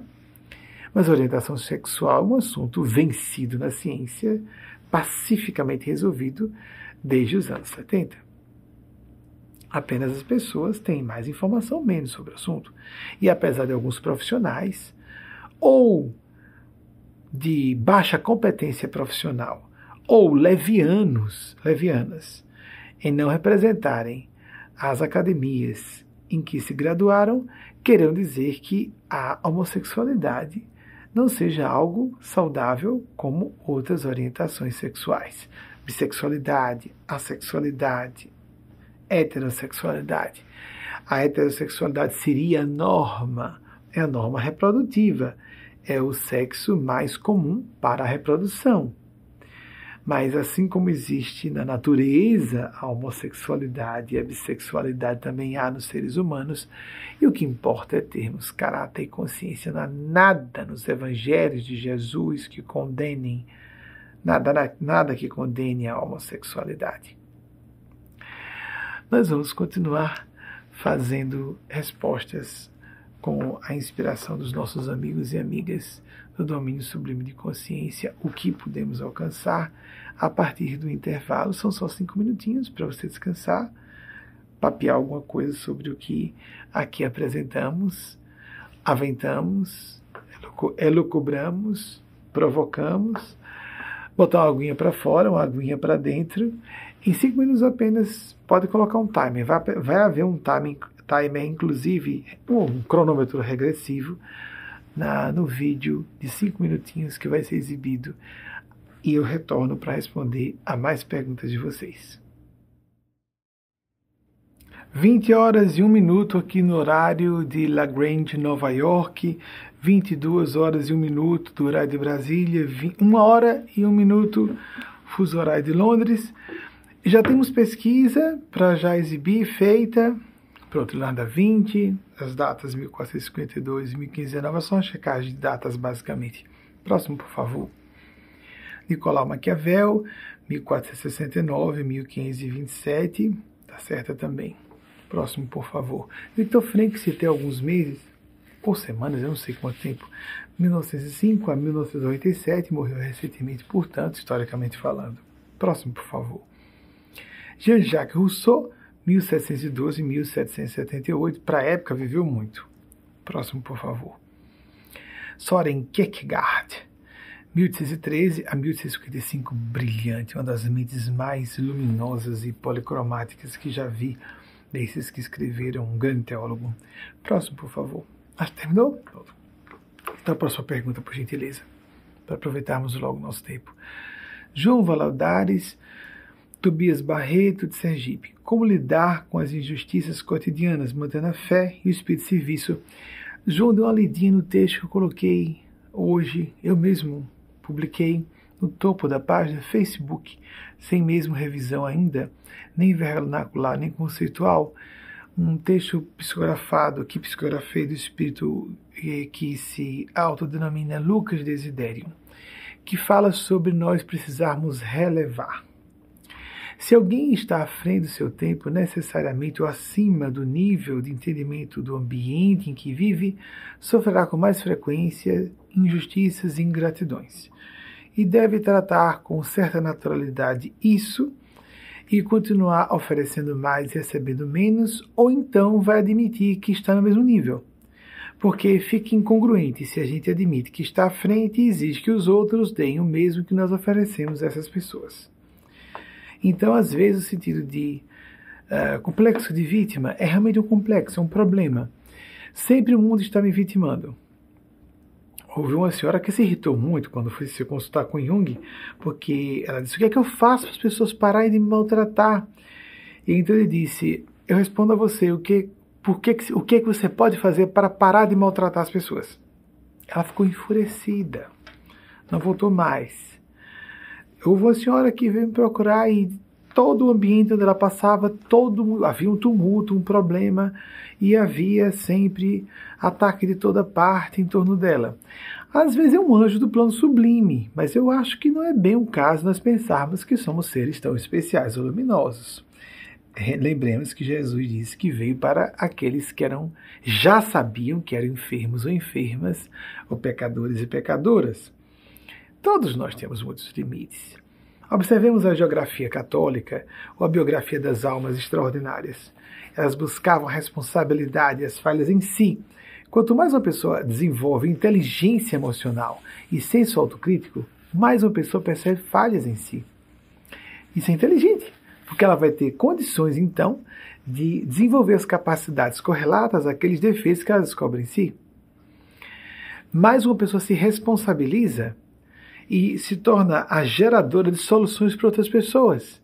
Em vez de, sof de sofrer como vítima, às vezes uma injunção que uma coletividade inteira sofre, uma pessoa se faz inventiva, cria uma nova tecnologia, por exemplo, e satisfaz a necessidade de todo mundo, ou até cria, como hoje nós vemos, é, lamentavelmente, na sociedade consumista, na tal da na pós-modernidade tardia, como falam sociólogos, inclusive a querida amiga considero uma amiga do coração, é a doutora Emma Francis Stone, a, sociedade, a pós-sociedade, a sociedade pós-moderna tardia, porque nós temos uma série de distúrbios relacionados ao consumismo, à quantificação do valor, já uma contradição inerente no conceito, não é? Computar o que é qualidade. As pessoas estão preocupadas em likes, seguidores, fãs, em páginas, isso não diz respeito a nada sobre quem nós somos, nosso verdadeiro valor. Imaginemos o que seja uma pessoa popular na Alemanha nazista de Hitler, não é? Prestemos atenção, se somos muito populares, podemos estar fazendo, representando um eco de um interesse coletivo, então somos pessoas vulgares e não especiais. Há exceções de pessoas muito populares que estão fazendo bem em massa, Tivemos um exemplo extraordinário aqui nos Estados Unidos, Abraham Lincoln, um gênio do plano sublime, que recentemente fiquei sabendo, eu já sabia que era um dos guias espirituais dos Estados Unidos, que é o guia, o principal guia espiritual dos Estados Unidos. era um homem popular, mas que criou muita oposição, foi extremamente controverso na época, criou, foi graças à sua atitude extremamente ardorosa, heróica, em decidir pela é, abolição da escravatura nos Estados Unidos, que houve a Guerra da Secessão, extremamente sanguinária. Foram, acho que citei algumas semanas isso, né, um milhão de pessoas que vieram a óbito durante a Guerra da Secessão que se estendeu, se não me engano, entre 1861 e 1865, e Abraham Lincoln, pelo que eu me recordo, viveu entre 1809 e 1865. Estou certo? Estou com uma pequena dúvida sobre isso, mas tenho a impressão que foi 1809 a 1865 aqui, por favor. Então, vejam que interessante sobre essa questão de injustiças, de sanidade mental, que foi falado há pouco. René Descartes disse algo interessante sobre a inteligência e a, o quão portentosa é a nossa mente. René Descartes foi um dos pais do pensar científico moderno, dos pais da filosofia científica atual, que viveu entre 1596 e 1650. Não adianta ter uma grande mente. A coisa mais importante é o uso que nós damos a ela. Se nós ficamos só procurando nos ver como injustiçados. Eu quero, eu preciso acreditar em Deus, mas por que que Deus me manda din-din, dinheirinho? Eu rezo e meus problemas financeiros não se resolveram. Eu rezo e meus problemas relacionais não se resolveram. A gente reza às vezes para resolver um casamento e o casamento agrava a crise para a gente perceber que precisa separar da pessoa. Porque o, não que se deseje de primeira mão o divórcio mas porque às vezes o divórcio está compatível com a disparidade, sem paradoxo, com a disparidade evolutiva de valores e interesses entre os dois que no passado estavam mais harmônicos, concordantes. Oramos muito para pedir que, meu Deus, ajude que meu filho tome rota melhor acadêmica, porque nós imaginamos que um filho deve fazer determinado exame vestibular e o filho ou a filha escolhe fazer o exame vestibular para uma faculdade que é exatamente aquela que nós menos desejaríamos, mas aquela que vai realmente corresponder às inclinações vocacionais daquela filha, daquele filho. Aí, mas meu Deus, como manter a fé? Às vezes a gente tem algumas colocações, não quero dizer que tenha sido o seu caso, João. Bo muito boa a sua provocação, porque espelha, ecoa essa lamentação que é entre blasfema e pueril, infantil. Deus tem que se submeter, nessa visão infantil, aos nossos é, parâmetros do que seja o bom ou a nossa expectativa de qual seja a solução para os nossos problemas. Às vezes nem identificamos os reais problemas que nos afligem muitas vezes tem a ver com um cenário, um contexto que nem sequer estamos divisando, porque nossas mentes bitoladas simplesmente não enxergam aquilo. E por mais que você se sinta uma pessoa, uma pessoa com limitações, por exemplo, a, o espírito de serviço, mantendo a fé com injustiças cotidianas. E como manter o espírito de serviço? O que, é que eu posso fazer? Partindo para essa última parte, essa uma parte da sua pergunta, João. Charles Dickens, o grande romancista britânico que viveu entre 1812 e 1870, disse algo lindo. Ninguém nesse mundo de Deus, ele não falou mundo de Deus, não, ninguém no mundo é inútil se pode aliviar o fardo de alguém. Todas as pessoas podemos aliviar o fardo de alguém. As dificuldades, as vicissitudes, se alguém esteja atravessando. A boa vontade nos abre caminhos para realizar o nosso melhor de todos os modos. Deus não erra. Somos nós que erramos na interpretação dos fenômenos. É bem curioso que dos diversos autores que no correr dos decênios fui lendo, e eu concordo com tudo isso. Todos os canais de comunicação com a divindade, ou a espiritualidade, ou as faixas mentais da supraordenação, da superlucidez ou hiperlucidez, todas as ferramentas de comunicação com, esse, com esses estratos mais altos de compreensão da vida não erram. Ou vamos colocar assim, não apresentam informações erradas. Mas todos esses instrumentais precisam ser adequadamente interpretados e é na interpretação que ocorrem erros. Quais seriam essas ferramentas? Algumas delas. Interpretação de sonhos. As escolas psicanalíticas e mesmo nas psicoterapias atuais ainda utilizam, utilizavam e ainda utilizam a interpretação de sonhos. Não interpretação de sonhos de pegar, pegarmos um livro, um almanaque para sonhar com cair, cair dente significa, não, por favor, não é, não é, não é algo tão estupidamente uh, primário como isso, de jeito algum. Jung dizia que precisava é, interpretar 200 sonhos, ter acesso a 200 sonhos de uma pessoa, de um paciente ou uma paciente, para que pudesse se atrever a começar a interpretar.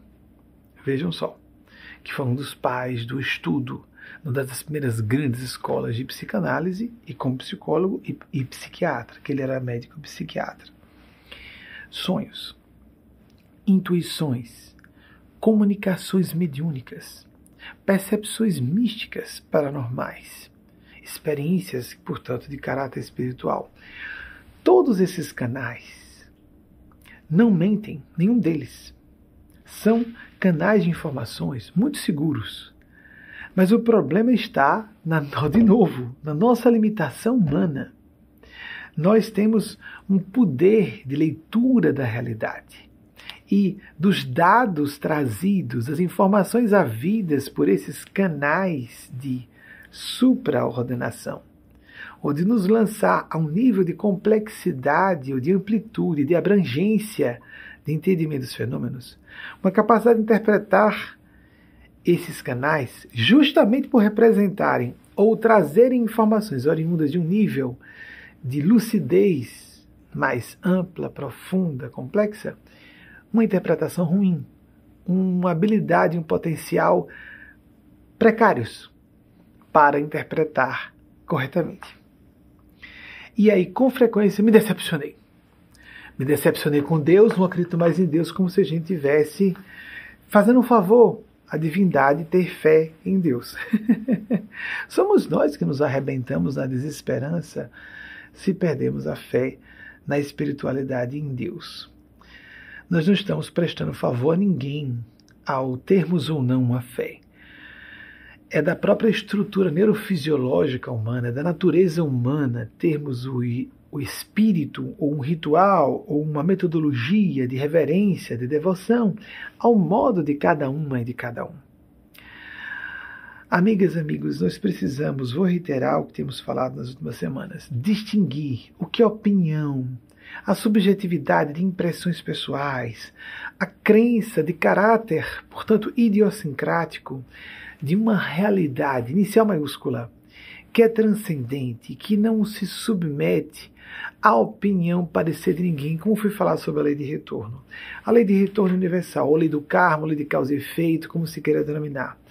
Faz, paga, sofre a lei de causa e efeito, joga a bola na parede e a bola volta. Lança a pedra para cima, vai cair na cabeça da pessoa se a pessoa não sair de baixo. Se lançar em linha reta, ela fica embaixo, cai. Né? Em uma situação ordinária. A gente não precisa acreditar na lei da gravidade, ela existe, ponto. Há leis espirituais assim. E ponto. É óbvio que a relação com os princípios que nos favorecem benefícios no trato com essa ou aquela lei espiritual tem a ver com o nosso grau de entendimento, de novo, e capacidade de agir corretamente na relação com aquele princípio, com o princípio do retorno. O bem retorna também.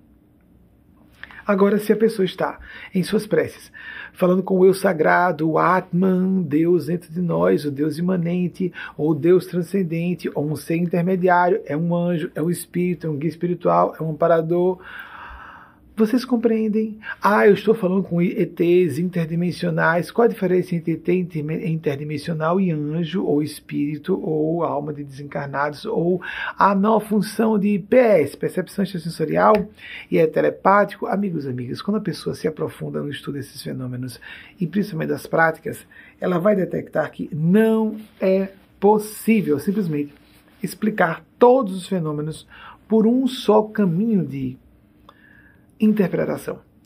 Tudo é do inconsciente, ou tudo é mediúnico, tudo é lembrança de outras vidas, tudo é precognição, é paranormalidade. Ah, isso é com educação que eu recebi religiosa e me faz dar um viés desse tipo de dogma ou caminho doutrinário religioso. Também. Sejamos mais abertos a enxergar a vida como ela é, bem complexa, bem imprevisível, mas há fenômenos que são universais. Nós temos que ser bastante atentos, alertas, para não ficarmos naquela atitude, eu vejo um pouco quixotesca, mas principalmente bastante arrogante, pretensiosa, presunçosa e estúpida em última análise, de dizer vou deixar a fé para pessoas mais primárias e ignorantes. E houve sempre ateísmo, houve sempre falta de fé. Embora respeitemos ateus e ateias, é um tipo de crença. É uma leitura que a pessoa faz da realidade. Reitero, já disse algumas vezes publicamente, para não parecer que é algo pessoal, muito pelo contrário, um dos meus entes queridos desencarnados, que eu tenho, que por quem eu tenho um apreço maior e sinto mais saudade, é meu avô materno e era ateu. Há pessoas ateias de bem. Foi dito aqui, essas pessoas veem Jesus como um grande revolucionário, um homem de bem. Então, eu apenas, de minha parte, no meio de todos os estudos e perquirições, mais, é, vamos dizer, aqueles que foram mais uh, dolorosos na dúvida metódica, já que eu citei Descartes, né? Na dúvida metódica, teve um ponto que eu realmente não questionei, a existência de Deus. Por sinal, falando de dúvida metódica, foi em Descartes que eu vi uma das falas mais lindas sobre a existência de Deus. Eu já citei aqui, não é? Estava lá, no ano em, é, em que ainda estava com 16 anos, no início de 87, quando caiu nas minhas mãos, eu pedi o reembolso postal, vocês se lembram disso? Os mais velhos e mais velhas, eles não tinham internet, então pedi uh, o discurso do método de René Descartes por, por reembolso postal. então eu chegava em casa, a gente recebia umas revistinhas para escolher os livros, e é, lá ele dizia: uma esfera é um ente matemático perfeito. Se existe um ente matemático que podemos considerar perfeito, existe a perfeição. A perfeição é Deus. Para algumas pessoas isso pode parecer tolo. Para outras, podemos falar só de probabilidades. Amigos, amigas, nós vivemos numa época, na minha opinião, de deificação de uma senhora chamada coincidência. Tudo é coincidência. Ah, isso foi casual. Ou nós temos um prisma, um prisma científico, ou pelo menos racional da vida. Entendemos que não existe casualidade e que tudo é causal, existe uma causa para cada evento. Ou então nós vamos renunciar ao pensar racional científico. E há eventos coincidentes, as tais sincronicidades, que acontecem com todo mundo a todo momento, e nós não podemos, basta a pessoa estar atenta, não podemos atribuir isso a, mero, a mera força do acaso, vira uma deusa coincidência. Eu levantei dúvidas. Reencarnação nunca gostei. Eu, na adolescência achava infantil. Depois eu fui ver que grandes centros de pesquisa é, constataram, levantaram dados sobejos de que o fenômeno reencarnatório é um fato, não uma opinião, não uma crendice religiosa de alguns agrupamentos, inclusive das tradições orientais. A reencarnação eu não gostava. A imortalidade da alma, eu queria que existisse, mas eu achava só é bom, né, acreditar que é imortal, mas eu estou achando que talvez nós não sejamos. Mas a existência de Deus parecia-me tão é, distópico não. Eu poderia dizer, meu Deus, uma renúncia ao bom senso. A pessoa dizer que não há uma causa. Kardec falou, não pode haver um efeito inteligente sem uma causa inteligente. Aí me recordo que uma vez teve acesso, um grupo veio dizer, ficou tão assustado porque é, um grande autor da física disse, é porque veja bem, o tempo como espaço surgiram em algum momento. Então, se não houve um momento inicial, não é também necessário haver um criador ou uma criadora. Ai, meu Deus do céu. Como é que. Meu Deus do céu, vou chamar por Deus. Como é que a pessoa não percebe que é exatamente o contrário? Se o espaço-tempo é autocontido, que é esse o conceito, não significa que não precisa haver um criador. significa que o criador e a criadora é necessário, necessária a todo tempo. tanto, aqui, tanto que há pensadores da física quântica que dizem que o universo e a pisca para dentro e para fora da existência a todo momento. Somos recriados ou recriadas a todo instante. Se não há um tempo inicial, significa que estamos sendo criados a todo tempo. Tem que haver uma causa inteligente para um efeito inteligente. Não, isso é simplesmente um pensar não racional. A negação de Deus é uma reação é, a questões mais profundas que as pessoas precisariam investigar com todo respeito à sua crença, porque nos alcunham de tolos ou às vezes salafrários quando aceitamos que Deus existe ou ingênuos, ou pessoas portadoras de má fé, quando parecemos instruídos ou instruídas. Então nós temos que também apresentar uma contrapartida de uma crítica melhor para a nossa visão. É falta de entendimento do assunto. Geralmente ateus e até só leem a si mesmos. Tem uma pessoa dessas que estão sendo bastante desrespeitosas sobre Jesus que disse assim: quanto mais eu leio a Bíblia, mais ateu eu fico. Oh, querido, leia melhor, estude melhor. Bíblia não é para ser lida, é para ser interpretada. Fala como pessoa sem base bíblica na nossa principiologia cristã. Nós nos baseamos em um trechozinho do Novo Testamento, os quatro evangelhos canônicos. Para o entendimento de um texto, nós usamos raciocínio crítico. Contextualizamos na história, analisamos metáforas. Só quem não entende metáfora é uma pessoa que tem distúrbio mental mesmo, completo, aquele que é diagnosticável por um psiquiatra, ou uma criança com menos de 5 anos.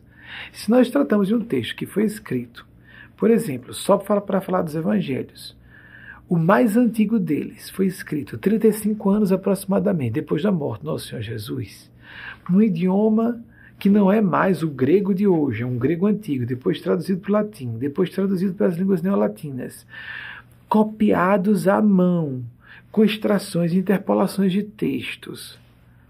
Se fosse só um idioma durante todo esse tempo, o idioma já muda a semântica das palavras.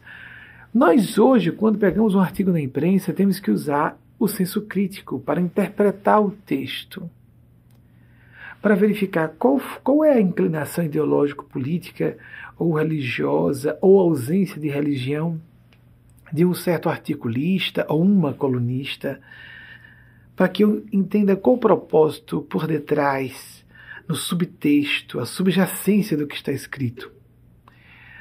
Se hoje, conversando com alguém, ao vocês me ouvirem, tem que fazer interpretação do que eu estou dizendo, por mais que sejamos lusófonos como língua primária, utilizando o português como idioma primário, como vamos fazer com um texto como a Bíblia? Se pegarmos um texto como esse, vai soar uma coxa de contradições.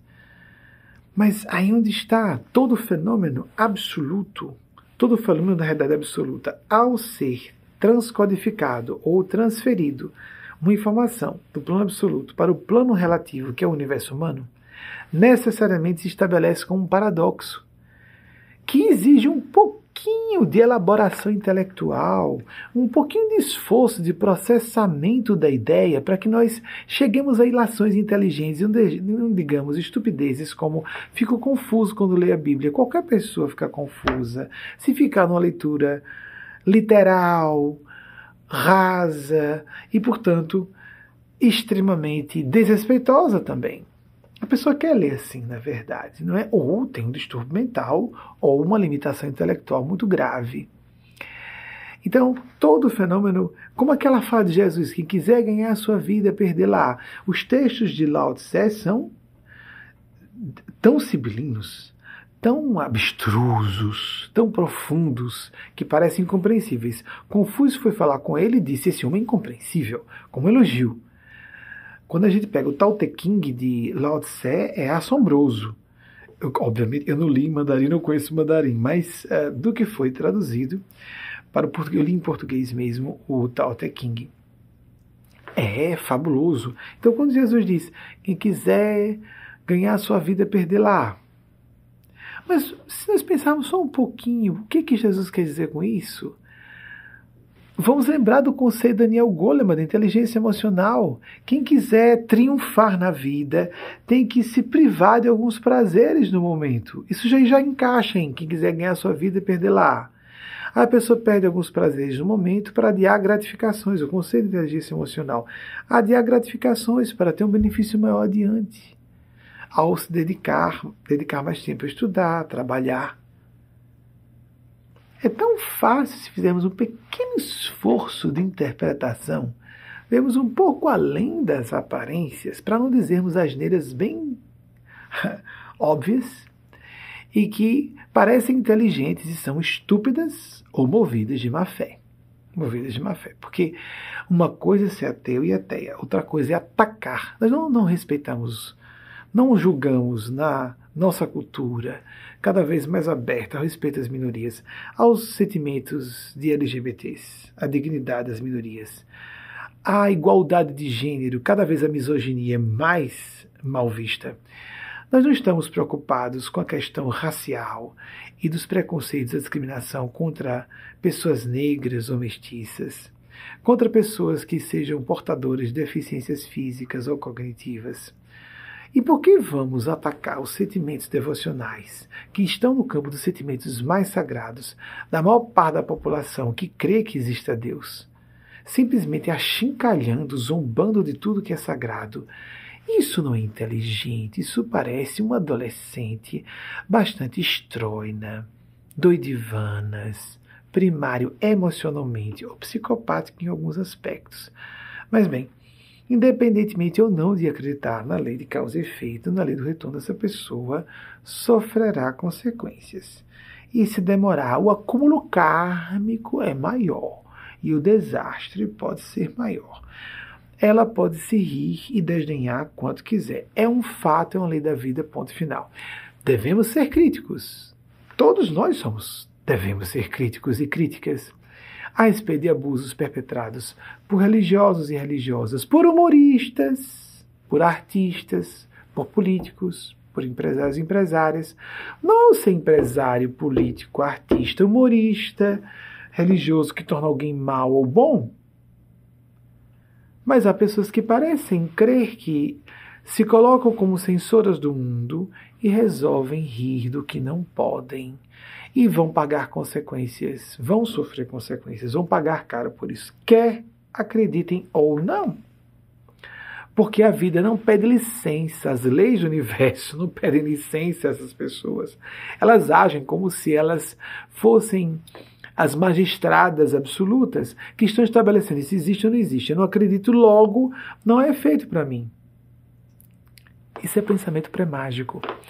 É próprio da criancinha de dois ou três anos que se a gente tiver atravessar na rua, por isso é o pai, a mãe ou o cuidador, a cuidadora tem que estar segurando a mão da criança.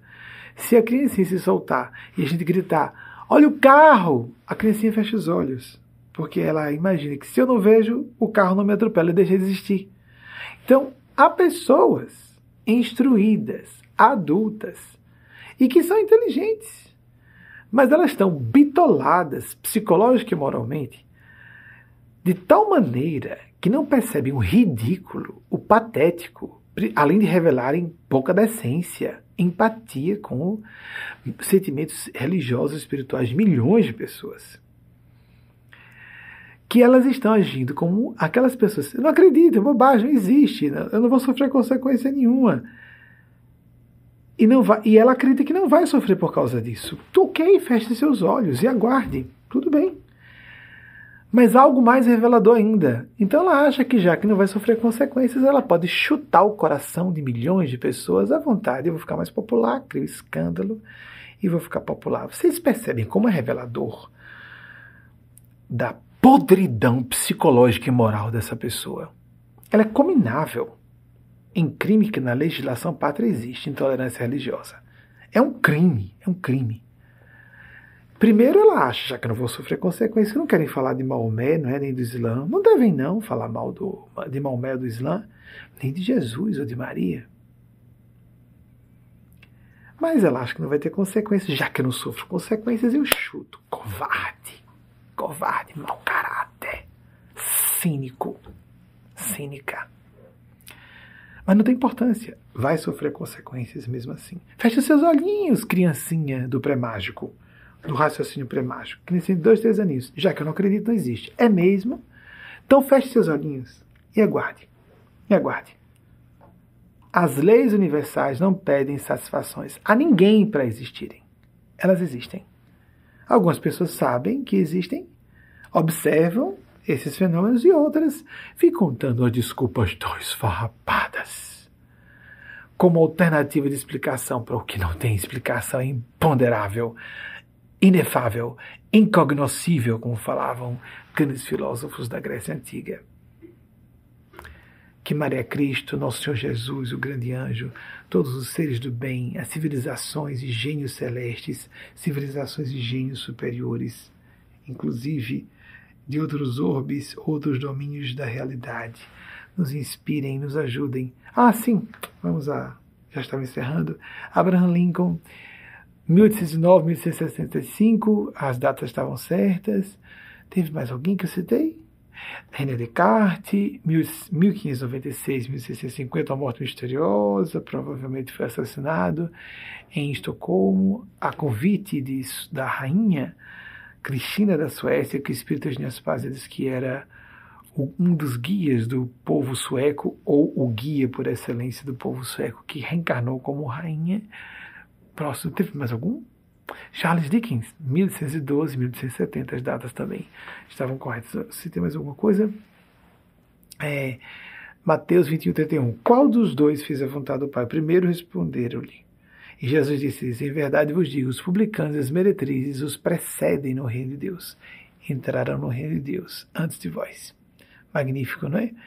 Que nós busquemos, então, assim, a Guerra da Secessão, de 1861 a 1865, as datas estavam certas, aproximadamente um milhão de mortos, não só de feridos ou, uh, ou na, em campo de batalha, por efeito de uh, ferimentos e de, ou já imediatamente a queima-roupa mortos, mas em decorrência de, das epidemias. Vivíamos uma era pré-antibióticos, a ciência médica estava bastante primária para os recursos de hoje. Eu acredito que porque apagou, não haja mais pesquisa a ser feita. Então, que esses seres e essas civilizações que existem estabeleçam sua prática de oração diária, sua prática de meditação. Há tantas opções, existem bons canais, até o problema é esse, nós não entrarmos no campo das superstições, dos delírios.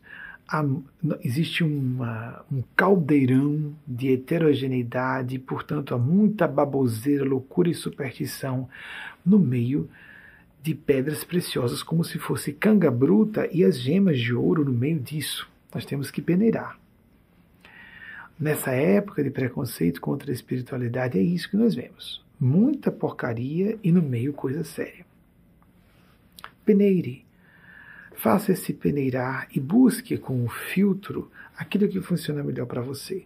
Se você está dentro de uma religião formalmente organizada, dentro da Igreja Católica, de uma denominação das igrejas evangélicas, dentro da doutrina espírita, está satisfeito, está satisfeito, está com suas práticas, sugiro apenas que tenha práticas de orações ou meditações diárias.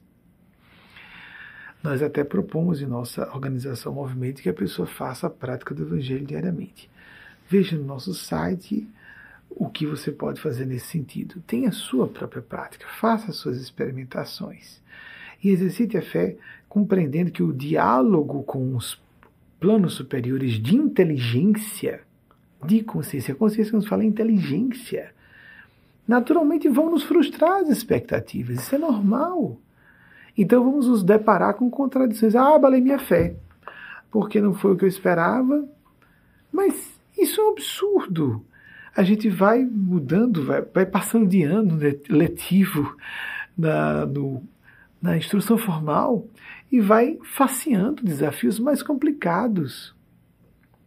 O grau de dificuldade aumenta e a pessoa então tem uma dificuldade maior a abandona a fé porque está tudo difícil, isso é simplesmente insensato, é estulto. Não demonstra maturidade psicológica, muito menos moral. E se nós queremos esperança, nós não ficamos completamente felizes. Aquilo que se fala sobre coração. Ninguém é feliz pelo ego. Não há felicidade senão pelo coração. Isso tem a ver com propósito, com ideal. Pode ter propósito ideal sem crer em Deus em espiritualidade. Pode-se pode -se ter, sim, um propósito ideal nobres. Mas é muito mais difícil. Exige muito mais nobreza de caráter e de ideal. A prática espiritual religiosa nos leva a de boa qualidade, a boa religiosidade, não a religião formal, ou espiritualidade genuína nos leva a vivermos o contato com nossa essencialidade mais profunda.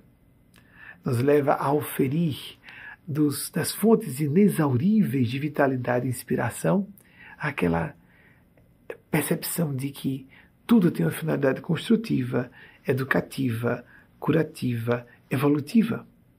Então, vamos nos colocar à disposição com boa vontade. A dúvida metódica é isso. Duvidar da dúvida. Uma dúvida que nos fecha, não é uma dúvida de pensar racional e científico de qualidade. A dúvida leva a pessoa a perquirir mais, a pesquisar mais. Se ela pesquisar com cuidado e não só procurar autores que vão negar, a pessoa só fica lendo autores que ficam apresentando argumentos que negam os fenômenos espirituais, mediúnicos ou místicos, místicos ou a existência de Deus. Isso é uma pesquisa correta, completa. Eu li todos os lados. Então leia um pouquinho bons autores, que aí a pessoa pega um autorzinho medíocre na área espiritual religiosa e ah, vê um monte de contrações, está vendo? É uma porcaria. Você pegou porcaria, amigo, amiga. Estude a fundo, pegue grandes teólogos, grandes pensadores, grandes pesquisadores dos fenômenos paranormais, mediúnicos espirituais. Quem pesquisar direitinho, não é, não é à toa que a quantidade de grandes físicos da física de subpartículas, da física subatômica, da física quântica, se tornaram espiritualistas depois que avançaram no seu conhecimento científico. Um cientista fabuloso na física clássica, o criador basicamente da física clássica, Isaac Newton, começou revolucionando a ciência e dedicou os últimos anos da vida dele ao ocultismo, aos assuntos de espiritualidade, que ele avançou a inteligência e viu que aquilo era bobagem, só ciência. Ele queria algo mais. Amigos, amigas, pensemos melhor. Pensemos melhor. Leiamos um pouquinho mais. Abramos o leque das nossas leituras, as correntes de pensamento. E nós vamos perceber que estamos passando vergonha diante de pessoas mais esclarecidas, antenadas, perspicazes que vão nos ver bitolados só em citar e ler autores que digam aquilo que nós queremos ouvir, ou que digam aquilo que nós queremos ler. Então, tenhamos mais senso crítico, mais inteligência e mais profundidade de sentimentos para que sejamos seres humanos mais dignos e possamos encontrar a felicitas, fé legítima, fé verdadeira. E a verdadeira origem etimológica da palavra religião, sei que há alguns meses fiz referência a isso, que é muito associada à palavra religar, religar a criatura ao Criador. Há uma interpretação etimológica que acho bem mais interessante, religere, que significa ponderar criteriosamente a respeito de um assunto. Então, a boa religiosidade e espiritualidade indicam uma reflexão, uma lucubração, uma ponderação, uma reflexão mais acuradas e não menos. Observemos com cuidado, para que, na pompa e circunstância do pedantismo intelectual, não nos, tem, não, não, não nos deixemos incorrer em, em, em atitudes levianas crassas e perigosas com implicações seríssimas, desastrosas, trágicas, quer acreditemos nisso ou não, porque Deus e as forças que o representam, que a representam, existem. E não é Deus quem vai castigar. A lei do retorno é automática. Quem está sendo injusto, cínico, medíocre, mesquinho e desrespeitoso com os sentimentos espirituais que são os mais caros que nós temos, de milhões de pessoas terá que pagar um preço nessa medida. Se está fomentando desesperança numa era de horrores como aqui vivemos, em vez de ser uma voz que ajude as pessoas a suportarem essa endemia de enfermidades mentais, onda de suicídios, etc. Pessoas ficando gravemente colapsadas em seu sistema de bem-estar. Sem contar a crise econômica, política, ecológica, militar, internacional. E a pessoa vir zombar de coisas sagradas na época do Natal, francamente, não tem menor espírito de respeito ao próximo e de sensibilidade para com pessoas que estejam sofrendo, começando por aí. Isso já está óbvio. A troco de fazer humor inteligente, não, não, isso é falta de criatividade. apelar para escândalo, não, não, não, não. Apelar para contrariar, isso é fácil ter popularidade assim. Não, não. Isso é bobagem, isso é, isso é falta de inteligência, inclusive. Isso é apelar é uma pessoa que está apelando, apelando apenas para manter a popularidade em alta. Mas o preço é alto, na medida do horror que causa em pessoas fronteiriças, que não têm muita consistência em suas convicções espirituais e não têm percepção, portanto, suficientemente desenvolvida para contestarem, para apresentarem contra-argumentações e ficam envergonhadas, estão zombando, talvez eu seja tolo ou tola. Realmente, enquanto isso, a pessoa afunda numa depressão e pode vir a perder o gosto de viver. E tudo isso corre por conta daquela pessoa que está provocando uma iconoclastia malevolente, diabólica. A iconoclastia pode ser do bem, quando nós apresentamos o que há de errado num certo grupo científico, acadêmico, artístico, é, jornalístico, religioso e apresentamos algo de melhor. Existe a boa e a má religião, a bo o bom e o mau jornalismo, a boa e a má comédia, não é? Etc, etc. Tenhamos senso crítico. Vejamos o que está por trás. Qual é a agenda dessas pessoas? Qual é a intenção dessas pessoas? O que, que as move? Fica claro com uma percepção ligeiramente crítica qual é a dessas pessoas. Elas são realmente cascas de hipocrisia que encobrem uma também muito óbvia psicopatia. Nossa Senhora, nosso Jesus e o grande anjo nos abençoe, nos proteja, nos amparem, hoje e sempre. Assim seja.